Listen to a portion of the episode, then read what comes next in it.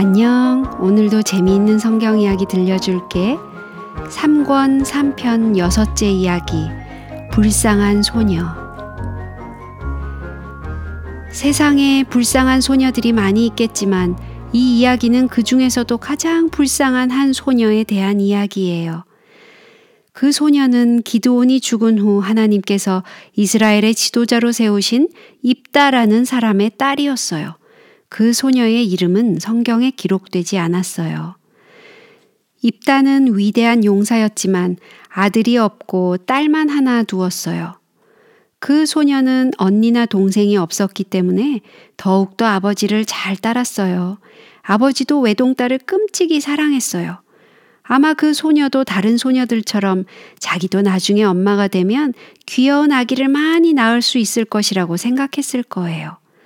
형제가 없는 외로운 소녀에게 이런 생각은 큰 위로가 되었을 거예요.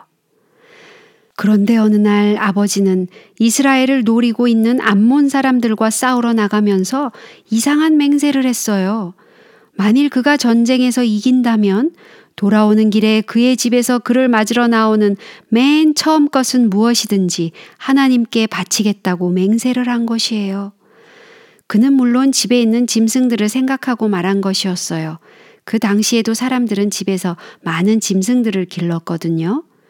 그것이 양이든지 새끼 염소든지 송아지든지 그는 기쁜 마음으로 하나님께 바칠 생각이었어요. 그런데 암몬 사람들을 이기고 돌아오는 길에 처음으로 그가 만난 것은 짐승이 아니라 바로 사랑하는 그의 딸이었어요. 아버지의 마음이 어땠을까요? 다른 때 같으면 딸을 보고 너무 기뻐서 쏜살같이 달려갔을 거예요.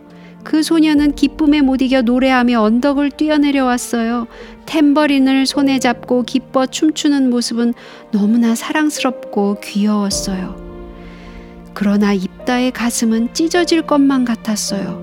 소녀는 아버지의 얼굴을 보고 깜짝 놀랐어요. 아버지가 눈물을 펑펑 쏟으며 마구 옷을 찢는 것이 아니겠어요? 그 당시에는 어떤 일이 너무도 어렵게 되면 옷을 찢는 관습이 있었거든요. 아빠, 웬일이셔요? 저를 보시고도 기쁘시지 않아요? 아버지는 그때 딸에게 자기가 한 맹세를 이야기하고 그 소녀가 자기를 맞으러 뛰어나올 줄은 꿈에도 몰랐다고 말했어요. 그들은 서로 부둥켜 안고 울기만 했어요. 물론 딸을 번제단의 제물로 드릴 수는 없었지만 그가 하나님께 바치겠다고 한 맹세만은 지켜야 했어요. 만일 그가 하나님께 맹세한 것을 어기면 사람들은 그를 매우 간사한 사람으로 생각할 것이었어요.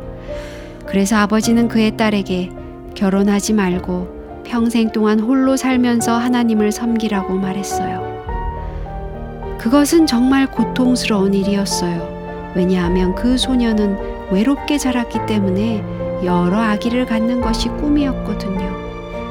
그 소녀는 친구들 몇 명과 함께 산으로 갔어요. 거기서 그들은 두 달 동안 함께 울면서 지냈어요. 그 소녀가 다시 집에 돌아온 후 친구들은 1년에 4일씩 그 소녀를 찾아와서 함께 이야기하며 슬픔을 나누었어요. 참으로 불쌍한 소녀였어요.